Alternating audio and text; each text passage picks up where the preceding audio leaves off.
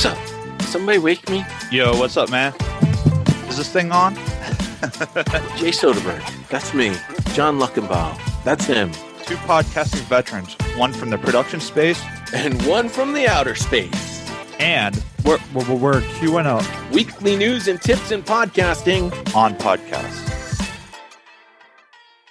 Hello and welcome to another exciting edition of the Q'd Up podcast on podcasting. Every edition is exciting, but this week's is even more exciting because John Luckenbaugh, who is the uh, founder and co-host of Q'd Up, we have a guest this week. John, It is super exciting, Jay. How are you doing today? I'm doing fantastic, and we're about to ask that same question here to the janitor of podcast ad tech. That's how he said he wanted to be referred to. He is, of course, the writer of the Sounds Profitable newsletter. You can find all, a lot of his works and educations at soundsprofitable.com. He is Bryan Barletta. Bryan, thanks so much for joining us on the Q'd Up podcast on podcasting. Thank you so much for having me. It's a lot of fun to be here. And yeah, you guys have all these cool titles. And, uh, you know, I think I should represent what I do, trying to clean up the understanding here and make it accessible for people. My LinkedIn says buzzword of podcast ad tech. So I try and keep it real because I'm just a nerd with opinions. Aren't we all? Isn't that uh, what everyone I think that's podcasting, right? we definitely want to dive really deep with you, uh, especially about dynamic ad insertion. But there was a news story that happened uh, here recently that I feel like you are most capable of giving us a little bit more insight, and that is the sale of Triton Digital to iHeartMedia. What uh, when you heard this news, what were your first thoughts? Uh, oh crap, it's freezing. There's a blizzard in Texas. Uh, I woke up that morning, thankfully, with heat. That week was really rough in Texas. Uh, just we don't have the infrastructure to handle any of that. I'm from the Northeast, so cool. I could drive in it, but nobody else could. But I, I remember waking up that morning and seeing that, and I just turned to my wife and I was just like, nobody could slow down for us. I thought it was really interesting. Like iHeart is this big behemoth of a media company, and they do so many different things. And when they bought Voxnest and Spreaker, I thought that was really a change of pace for where they were aiming for. Now, the iHeart team is some of the smartest people I've ever interacted with when it comes to data. When I was at Megaphone, they challenged me on everything, and their presentation and reworking of the data was top notch. So when they bought Spreaker and Voxnest, I, I assumed that would be a quick exit for them from Megaphone. They're still on Megaphone.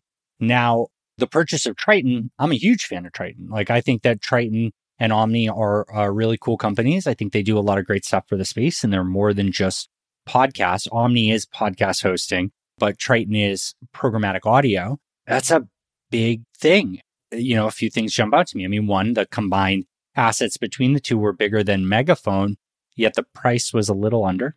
So that was definitely interesting there. There's a ton of overlap between Voxnest, Spreaker, and Triton Omny. And so we're going to see what happens with that. You know, a while back, Liberty Media, uh, which is uh, one of the main investors of SiriusXM, Pandora, as was Simplecast, that whole unit, they're like a, a primary stakeholder and decision maker for all those companies. They had approval to buy a controlling share in iHeart. They had like a 5% at the time, but they got approved to buy a controlling share. I wonder if that's still valid. I don't know enough about the business side. But then to make things even more interesting is that last week, Global, which owns DAX, which is a programmatic audio exchange, a part of Global that doesn't necessarily represent DAX, bought an 8.8% share in iHeart. So I don't know. You know, I, I looked at this year way differently. I don't think that was on the table for things that I was expecting. And I don't know what it means. The biggest thing for me is the Triton tracker, which is so cool. Their podcast metrics, like we did a deep dive on it. One of the things that we highlighted was that they don't sell media. So they don't sell any ads themselves and they don't make content. And now that iHeart bought them, that's kind of not the case anymore. And, you know, what does that mean? What's the value of a tracker if a major media company owns it? And uh, very recently, and I don't believe it was connected to this, but Pandora chose to leave the tracker. So I think the most interesting thing is going to be what iHeart becomes with all of this. They bought a lot of killer people. They have a lot of awesome ideas, but if they don't consolidate and set a clear goal, uh, it's just a lot of spending money. Do you think there's any other company that really compares with their overall audio solutions for the industry and advertisers? Yeah, I think that I think the three giants right now are the Spotify stack, and then we have the iHeart stack, and then I would say Liberty Media with the AdsWizz, Pandora, Simplecast, uh, and SiriusXM. Uh, well, sorry, Stitcher midroll. How could I forget that? I mean, like AdsWizz, that that stack purchased things that complemented each other, and there was very little overlap, and everything was just changing hands. So I think they're really positioned to like continue to lead in that area. Whereas iHeart's going to have to consolidate all of this and really figure out what the streamline machine is. And today, while we're recording, there was a Spotify announcement about them trying to pull in Anchor and Megaphone, and it's still not there, right? They still couldn't even fully announce what it is. So I would say that if I rank them in preparedness to take the next steps, it's the Liberty Media stack, and then it's Spotify stack, and then this iHeart stack. But that's that's the giants. I think we've heard rumor that Amazon is is interested in Art19 and that could put another competitor in the place, but I don't know. I, I think I think this year is going to be way more surprising than we than a lot of us were expecting. See, on a previous episode, I had made the the reference that AdsWizz was going to be next up, and totally forgot that AdsWizz was part of the Liberty Media stack there. But Art19 would be interesting to Amazon and would obviously make the most sense if we're trying to put all these pieces together. Well, yeah, because Wondery was uh, Hernan Lopez from Wondery was a major investor in Art19 and hosted everything on there, and I believe they're still on there. So it just it kind of lines up really well. So I mean, I hope that happens for them. Uh, I think that that would be a good a good path to them. Then the question becomes, who does Google buy? is there someone for Google to buy? The technology is really cool. Like right on the hosting end and the the programmatic uh, and the ad serving in general. There's a lot of partners out there, and you know, um, it depends on how Google wants to go about it. I mean, Google could take any hosting partner that they like the front end and the relationship aspect and actually integrate DoubleClick Campaign Manager in their full ad tech stack. And that becomes really competitive because that allows people to pass this whole podcast specific programmatic marketplace space and go right to Google and right to the trade desk because that's where the money is, right? If if we're trying to talk about the people who are already spending in podcasting, they know to go to your individual show or to your network or to AdsWizz or Triton. And then sometimes they'll use Trade Desk.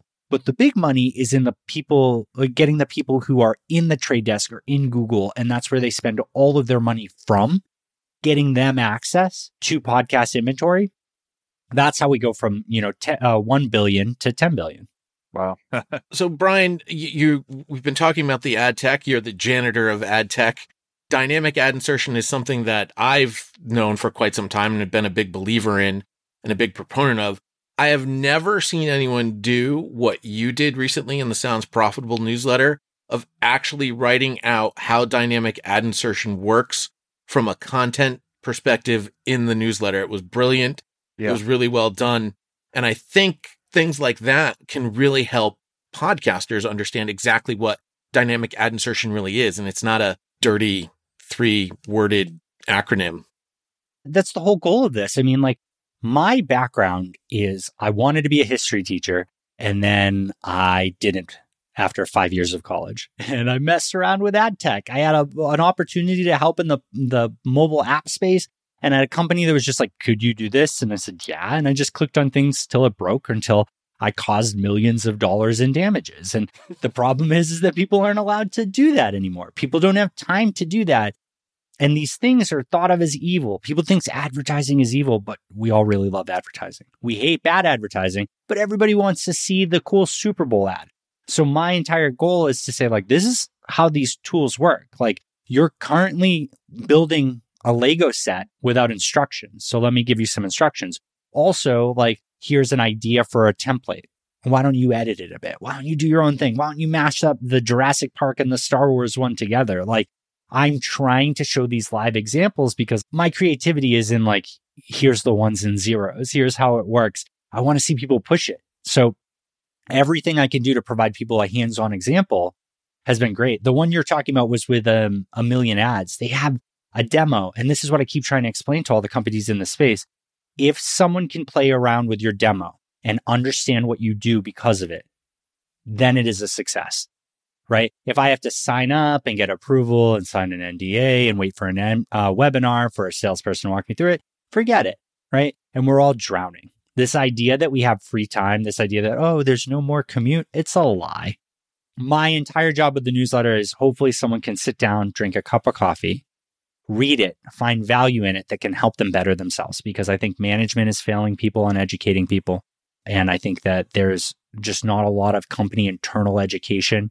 And even for the the smaller podcasters, the people not collecting a paycheck yet, like get weird. Like you're in this space to do weird stuff. Like have fun with it, right? Like if you don't have a sponsor that you're going to offend or lose, then that's the time to experiment. Have the most fun with it. If your episode crashes and you get 100 emails about it, congratulations, you got 100 people that care about your episode.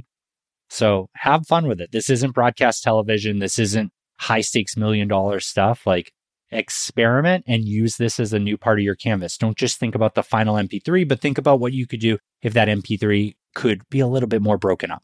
Mm. I agree with Jay. The the million ads demo is really really cool, and it's easy to use too. The, especially with your your audio description right alongside of it. It's really well put together. So for our listeners, can you tell us what like what the fuss is all about with the dynamic ads, or what is dynamic ad insertion?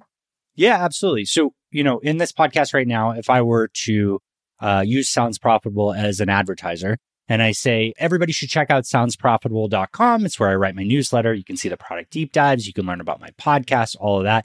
That's a baked in ad. I'm not a host. You guys are the hosts, but I'm a guest. So quote unquote host read ad right there. But dynamic ad insertion would allow you guys to insert that as a separate point, right? In one of two ways. One, you could overwrite the area where I just had an, oh, like I just said that so that you say like, Bryan, we'll leave that up for three months, but after that, we're reclaiming that ad space. And so that's a way to just like edit that on the fly and say, like, after three months, this space is reclaimed. Two, it allows you to say things like, we'll be back after this break, which Jay hates, and we're going to talk about in a oh, minute. Oh, we're going to talk about that. but what it allows you to do is to have a spot and say ads can go here. And at the time of download, determine if an ad's available. Now, that doesn't mean it has to target the individual listener, but it can be as simple as today we're recording and we haven't sold the ad inventory yet. And it's a different team that handles the ad inventory, right? Like you're producing the episode. You're going to have a salesperson who's out there selling, or maybe it's you, but guess what? You can't always make it line up. And I have podcast episodes that are not going to air for like three months that I recorded a month ago. And if I didn't have an ad for it then for that time period, now I can fill it whenever it works and I don't have to edit that file and I don't have to keep track of where the ad is in that file in what episode. Because if you find out five years ago you had a baked in ad and that company is now racist, like how do you remove it? If you got to go edit the episode now with dynamic ad insertion, you just pause the campaign. So the whole intent is that at the time of download, the episode has markers in it and it says an ad is eligible to be flighted there. If you, the podcast host, determine that there is an ad available for it, targeted to their household, and then also with a focus on like everything for that day, week, month, year, whatever you want, right? That allows at the time of download to determine what ad is available instead of forcing the production team to be responsible for filling the ad space. To me, it was it was a no-brainer to work with dynamic ad insertion right from the beginning, and I don't know what's taken so long for people to understand and embrace it. Now, let's get to the stuff that we disagree on since you brought it up. And that is as a content person, no media should ever say, should never telegraph, hey, here comes my ad. Sit around and wait for this ad to come because we all know, especially in radio, that people immediately have that boop, that reaction of, I'm going to hit the next button. Yeah, you're right. I'm going to skip this ad. So there's no reason to telegraph that. And there's a better way to keep that audience engaged by giving them that cliffhanger, right? Give them that tease, let them engage in your content in a better way. And you know what the content is coming up after the ad because you've already recorded it. And if you haven't already recorded it, then you can record the tease after you've already recorded it. Because you're putting the tease in the dynamic part, it makes it a little bit easier to work with. So there's no reason to ever say the words, we're going to stop and take a break because one, you're not breaking for anything. And two, if your audience is breaking in a podcast, they probably ain't coming back. And then the other thing is never say we're back. It was a funny SNL sketch with Jimmy Fallon back in the day. But oh my God, it's like it's nails on a chalkboard to me. I can't stand those two phrases. Look, I agree with you on that. I think that's interesting. So, okay, so let's look at it this way. My podcast is an interview and we split it. We find an area in the middle that I put my two mid roll ads in there. And now I know that I'll always have host read ads that I do because I provide free ad space to basically anybody who wants a host read ad that's a disenfranchised person. Um, you know, ideally, you know, looking for people BIPOC with disabilities or marginalized gender, right? I'm doing everything I can to use my platform to uh, help them. So I know that that's one spot. I know that right after it is an announcer read spot. I know I'll always have two ads.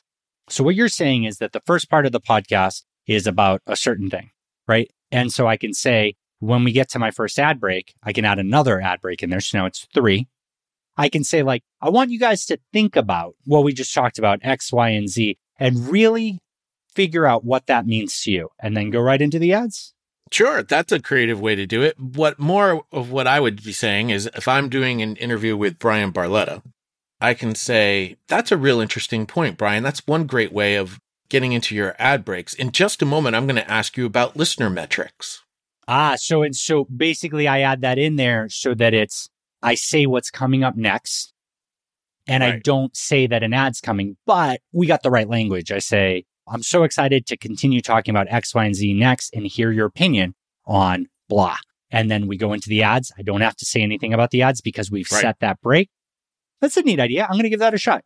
Right. And then when you come out of the break, if you've really recorded everything ahead of time, you can tease the next topic that will be coming up even later in the show to get to make that, you know, because you, you said in a minute, if there was no ad. So in, in many instances with dynamic ad insertion, you don't have 100% fill. There may not be an That's ad spot.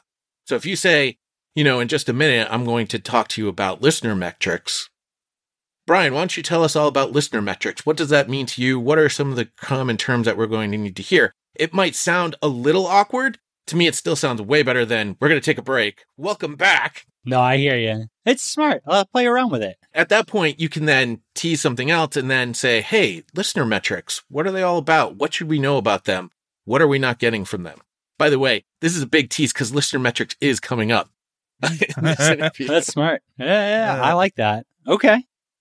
Yeah, I'm about that. I'm going to give that a shot. I'm going to pick your brain on it and we'll see about that. And then you can do a shout out to the podcast that I'm pretty sure my mom listens to 200 times a month. And, uh, that's awesome.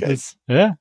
So, Bryan, this dynamic ad insertion, is this something for that all podcasters can use, independent podcasters, or is this something that's more for the business organizations to use or I mean anybody can use it, but a lot of hosting companies don't provide it right now. If you look at if we took every podcast hosting company out there, there are fewer with it than without it.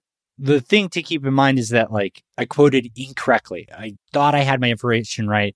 I got to update the article, but they charge a little bit for it, right? There's a cost per thousand impressions or downloads that is associated with using it for a lot of platforms. Some do bake it in at no additional cost.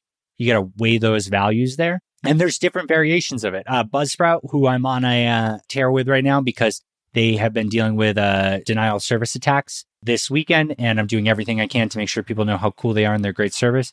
They offer dynamic content insertion at the beginning and the end of a podcast.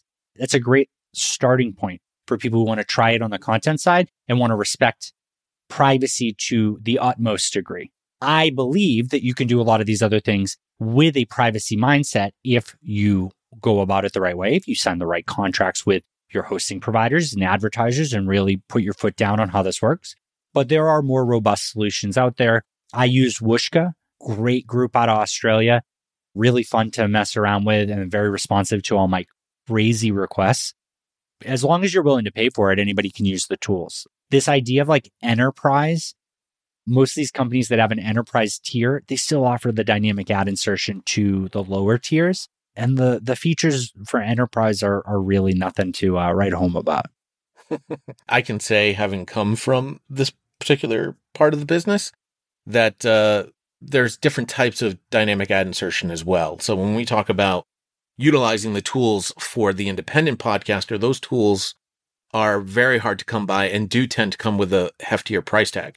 This podcast uh, that we're on right now is hosted on Red Circle, and Red Circle has made those services free as of this current time and allow you to do mid roll insertion as well.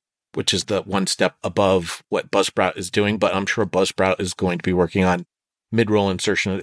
It's funny. Pre and post is real easy to do. It's the mids that uh, are a little bit more difficult to understand. Yeah, splitting splitting an episode's tough. It's not easy. It, you know, it requires a little bit more engineering work for it. And it's definitely more of an advertising thing, whereas pre and post is a content thing. And I agree with how Buzzsprout is going about it. I think any movement towards it is great, right? I think, you know, Red Circle, great example on that end, right? They're offering the ability to do programmatic.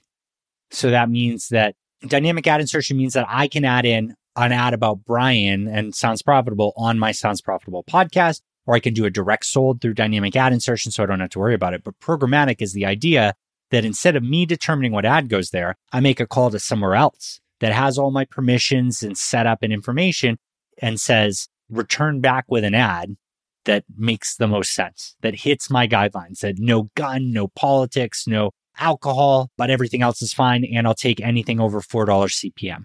And that's programmatic, right? Mostly open marketplace there. There are different intricacies on that end. I think that are for a higher end, like enter, uh, not enterprise, but like you draw your paycheck and get a 401k from it type of business.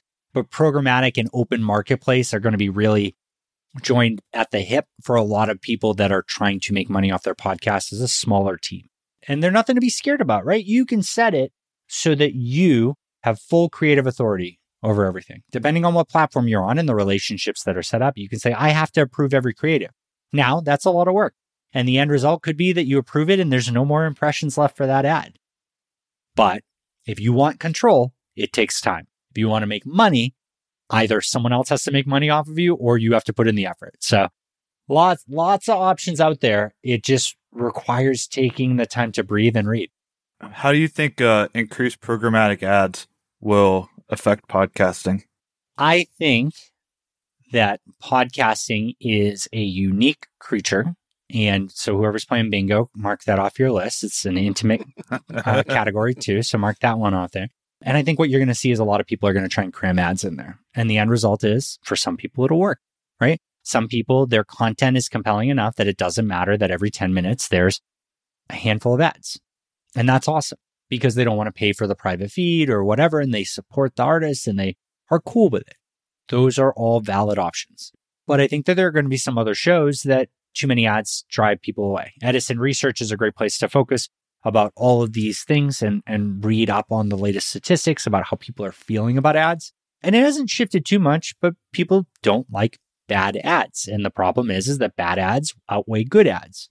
It's a tough mix. I think there's a lot of money to be made for creative shops that want to get into creating ads for brands in podcasting because every partner that brings over their audio ad from streaming audio or radio it's not going to perform well. They're not going to have a good time.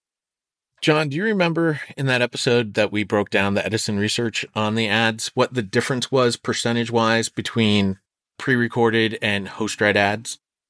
Yeah, Jay, it was episode nine, I believe. Podcast advertising and technical difficulties. The Edison research report on super listeners.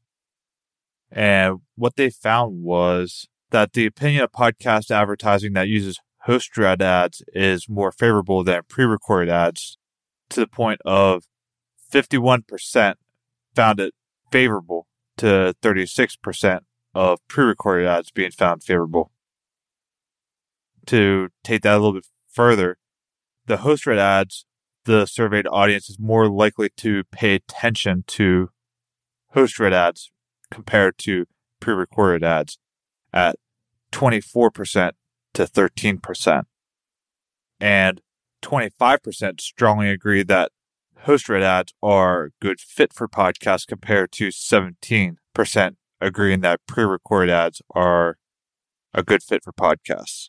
Understanding that pre recorded ad doesn't necessarily equal a bad ad either. You're going to find more prolific bunch of bad ads in the pre recorded ones than you will with host read ads just because of that intimate relationship uh, there. I'll, I'll give you another bingo check mark there between the host and the, and, and the audience. But in essence, I think the difference was only like 8%. It was still a lot of positive feedback, no matter what type of ad it was in the podcast. Right. One of the things that we came away with, Jay, was that increasing the ads wouldn't really be a, a negative result on podcast listens, correct? I think so. I would recommend going back to our back catalog and checking out that episode that we talked about the Edison research on podcast advertising. Bryan, let's get into some of the analytics. How do we measure the effects of the ads and, and sort of what analytics should we be looking for?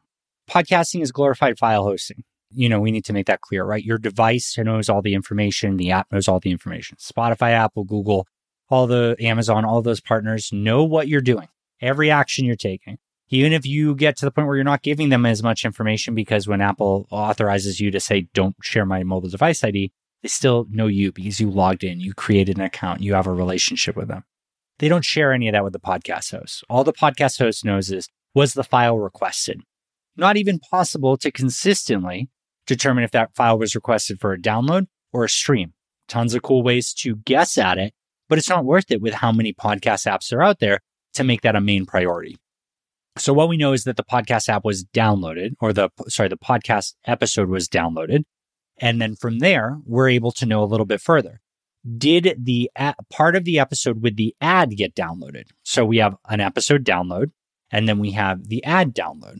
Now the IAB is a bureau that is out there focusing on regulating this and saying what these metrics are. And they say one minute of true audio download. Well, if you have baked in ads and there's two minutes of pre-roll at the beginning, there's no way to tell. So that's a download if one minute happened. And they say with once the download gets past the ad, that is an ad download.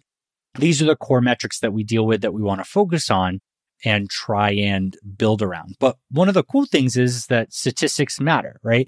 There will be one podcast app that your podcast is listened to on the most. And that app likely tells you some aggregate listener statistics by episode usually and or by show or by month or however you want to do it. You can see the aggregate listener dropped off. 75% of my listeners listen to the end of the episode. And so you can apply that numbers, right? You can take these aggregates and apply them to your actuals. We're in this spot right now that people are frustrated that they can't find, okay, at 1201 a.m., this IP address from Austin, Texas on iOS downloaded this podcast at exactly this time with all this demographic info. Nobody's using it. We got to get away from that. What we do know is that this many downloads happen and they're verified. And then that download number compared against the percentage of listens through, that's attractive. That's interesting. So what we're left with is episode downloads, uh, ad downloads, and then aggregate listener metrics depending on your highest podcast app. And those are the real important things to pay attention to. So based off those metrics, is that why you have different cost points for different ad times during the episode? Would the most important ones be the ones that came on the pre-roll? That's actually really funny. Nobody uses those metrics to sell. Juleyka Lantigua Williams, she has this idea of using those numbers to change CPM. And I hope she does. I think it'll be really cool to get people behind her on that mindset. But I would say that post roll tends to be the cheapest. They're sold for the cheapest. Pre roll is the second cheapest, and then mid roll is the highest. And that's because pre roll, there's a lot of misconception on these. Is pre roll at the exact zero zero mark for the episode, or is pre roll before the body of the content? Right? Same with post roll. Is post roll at the absolute end, or is it before we cut to credits? Right? So because those are there, post roll, I have a graveyard full of five minutes left in a podcast app or a podcast episode, right? If I search my library, it's just like five, five, five, because I just, I'm done. I'm very happy. I know who produces it. I don't need to be part of it anymore. But pre roll, it can be off putting, right? We haven't had that audience and host interaction yet. We haven't had the chance for them to sell it. So when we think about pre roll, we think about it at the exact first thing you listen to. And that's why it's a little bit devalued. Now, mid roll, we showed an engaged user. They're interested. They're part of it. They're buying into what the host said. That's why that one's the most expensive. That's why there's a company named after it. Right. so if you start with your introduction to your episode and then you 30 seconds, a minute into it, then you roll an ad, that would be considered a mid roll rather than a pre roll because it's coming before the, or it's coming not at zero zero. I think that if you're selling it, you should bill it as a mid roll because you'll get a better uh, dollar value out of it. But I think that when I think of it, like, so we had this podcast, like we kicked it off here. I don't know if you guys add a pre recorded intro to it, but if you do a setup with just the two of you beforehand If you put an ad anywhere in your setup or before when I when we're actually talking all together, Mm-hmm. to me that's a pre-roll. Me too. But you're going to get less money for it. Same with the post roll, right? When we hit stop here and then maybe you two continue talking about stuff, you do your wrap up, that could be a post roll between where I am, the body of the content, and where your outro is. But the industry just likes flat terms. And it's not a negative. It's because the people spending money outside the space are people making maybe $40,000 a year. They're four steps up from them is their boss who just wants to see an arrow up to the right, who doesn't open files or click on links. So they're only looking for the chart screenshotted in the email. That's the thing that we need to realize. We're all passionate about it. We think it's super cool, but the people spending money don't have time to hang out with us or they come into this space, abandon their high paying job or low paying job, apparently, and fight it out here. But that's, that's the truth of it. We are living in a world in podcasting where we're trying to bend to the whims of a greater advertising ecosystem and we lose out for it. But sometimes you got to chase that money. Mm. I've always told any podcaster that's asked me to never put a pre-roll ad in. A pre-roll ad being at zero zero zero of your of your podcast. Instead, do a tease of your content to let the audience get to know you because every time you release a new episode, it is a new opportunity for a new listener. You never know who's now first discovering your podcast at any given point in time. Hundred percent. That kills me. That kills me. If I listen to a pod, I'm like, oh, cool, a new podcast. I'm going to check it out, and it's just um, automatically a SimpliSafe ad. I'm just like, look, I don't have time for this. I don't know who you are. You don't get to make money off of me before I get to learn from you. Like, kills me. In one of your latest newsletters, you talked about the difference, or not really the difference, but the two sides to attribution being exposure and conversion. Would you mind explaining that a little bit more? Yeah. So the exposure is the podcast listener hearing the ad, and the conversion is the action that we're trying to drive people to take, right? We tend to focus on website action. So Casper mattress, we talk about Casper here. You just heard me say that you're exposed to the ad. Just kidding. It's not based on listens. So if your episode was downloaded to that point, the full episode was downloaded or, or you cut it off at that point, you're an exposure. And then the conversion is you went to that website.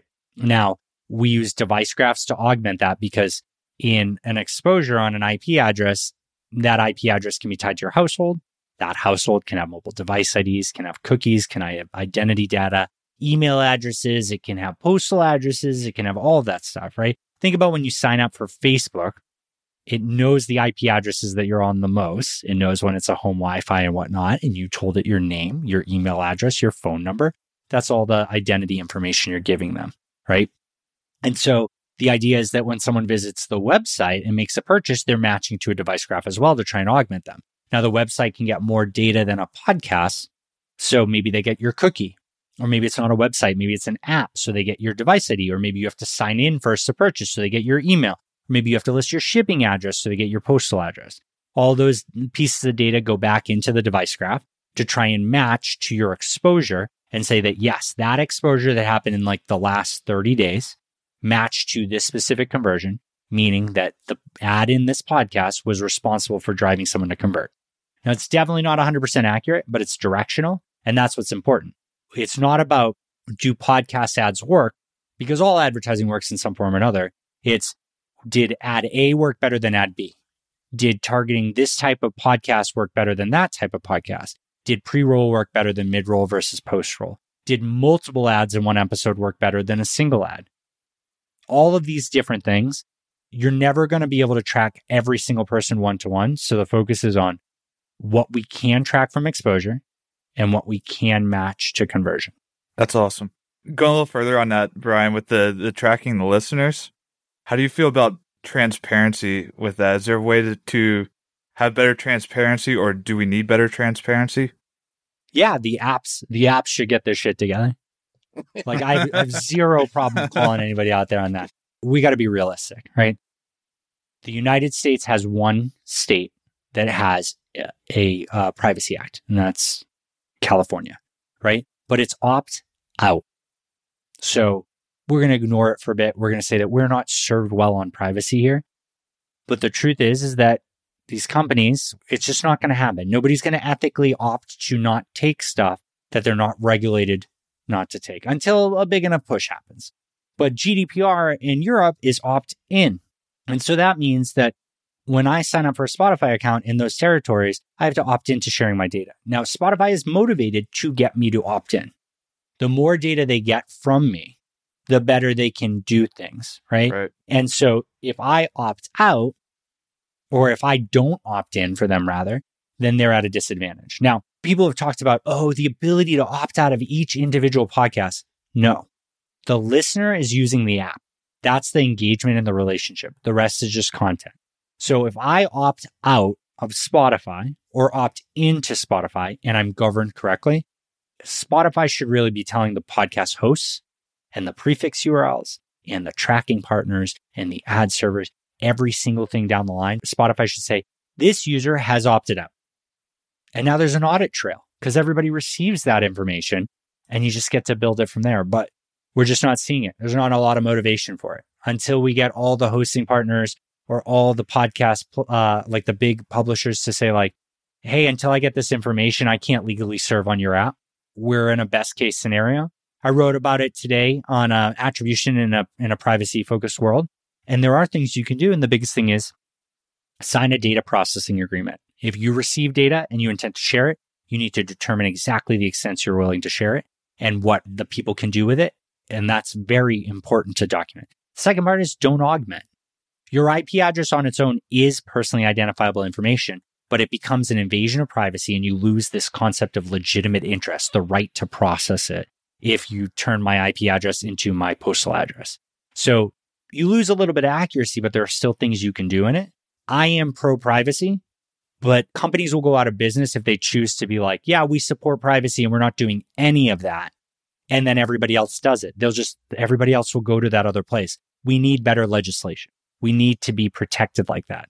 I personally, you can find my phone number and email address and postal address on the internet. That's not great.